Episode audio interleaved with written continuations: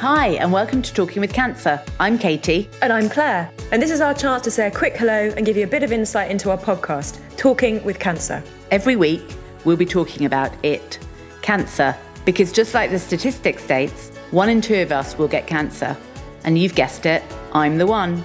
Our conversations pretty much follow my journey from diagnosis with thyroid cancer in February 2022 right through to treatment and beyond. But considering the subject matter, we do have a bit of a giggle. That's true.